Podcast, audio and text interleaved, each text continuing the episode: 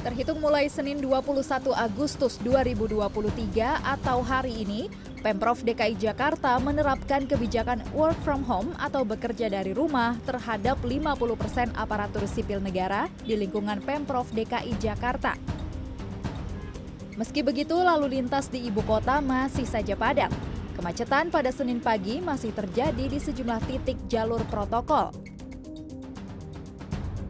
Sementara kualitas udara di DKI Jakarta pada Senin 21 Agustus pagi masuk dalam posisi nomor 5 terburuk di dunia.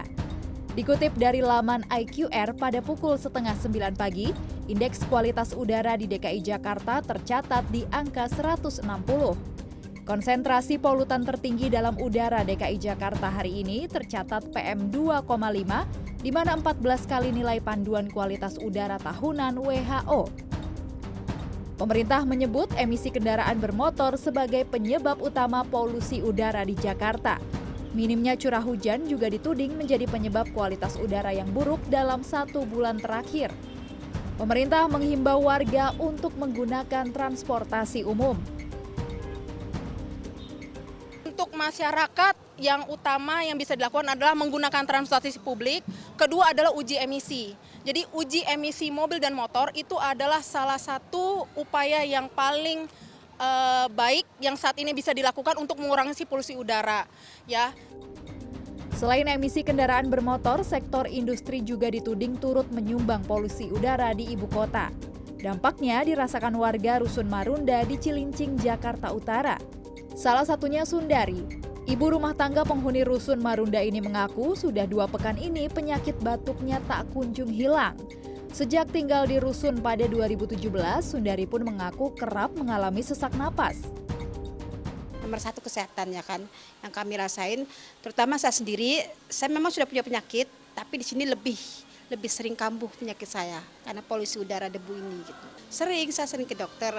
Satu memang faktor turunan juga, kedua memang ada pencemaran sedikit dari polusi udara semacam kayak kena flek paru-paru gitu. Di sini juga banyak, bukan saya aja yang kena flek paru-paru.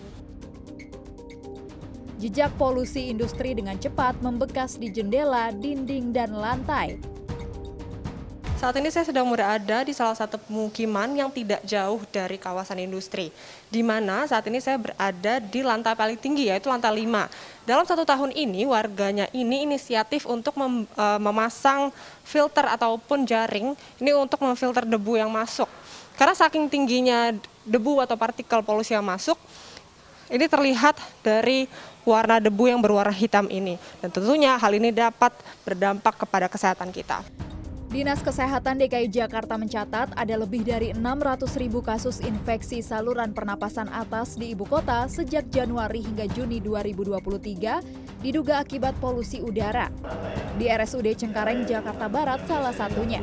Pada Jumat 18 Agustus, Puji Astuti, dokter spesialis penyakit paru menyebut ada kenaikan jumlah pasien penderita infeksi saluran pernapasan atas atau ISPA. Pada bulan Juli 2023, rumah sakit merawat 23 pasien pasien ISPA di IGD, 17 pasien rawat inap, serta 280 pasien rawat jalan. Adapun hingga pertengahan Agustus 2023, rumah sakit merawat 12 pasien ISPA di instalasi gawat darurat, 9 pasien dirawat inap dan 203 pasien menjalani rawat jalan. Pasien ISPA di RSUD Cengkareng didominasi oleh anak-anak. Namun pihak rumah sakit belum bisa memastikan ISPA yang diderita pasien berasal dari polusi udara. Lantas, apa solusi dari pemerintah? Presiden Joko Widodo kerap menyebut solusi kualitas udara yang buruk Jakarta adalah pindah ke ibu kota negara Nusantara. Menteri Perhubungan Budi Karya Sumadi mempertimbangkan skema empat orang dalam satu mobil alias 4 in 1 di DKI Jakarta. Menteri Koordinator Bidang Kemaritiman dan Investasi Luhut Binsar Panjaitan menginstruksikan agar semua kementerian menerapkan kebijakan bekerja dari rumah atau work from home. Sementara penjabat Gubernur DKI Jakarta Heru Budi Hartono bakal mewajibkan pegawai Pemprov DKI menggunakan kendaraan listrik.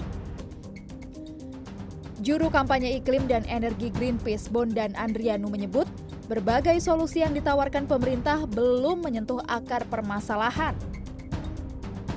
Kenapa? Karena kalau dibicarakan langkahnya adalah working from home, data yang ditemukan Greenpeace dari Dinas Lingkungan Hidup DKI Jakarta juga di 2022 ya ketika PPKM darurat itu terjadi peningkatan di bulan Juli kalau nggak salah ya PPKM darurat ini. Terjadi peningkatan hari tidak sehat di Jakarta selama selama PPKM darurat. Peningkatannya dua kali lipat loh nggak main-main. Nggak ada mobil yang keluar jangankan bicara working from home itu nggak ada yang orang keluar pada saat itu gitu begitu sakit. Tapi kok ada peningkatan hari tidak sehat di Jakarta? Artinya kan ada sumber lain Bondan pun menyebut pemerintah didesak untuk konsistensi dan tegas dalam melakukan uji emisi kendaraan maupun industri.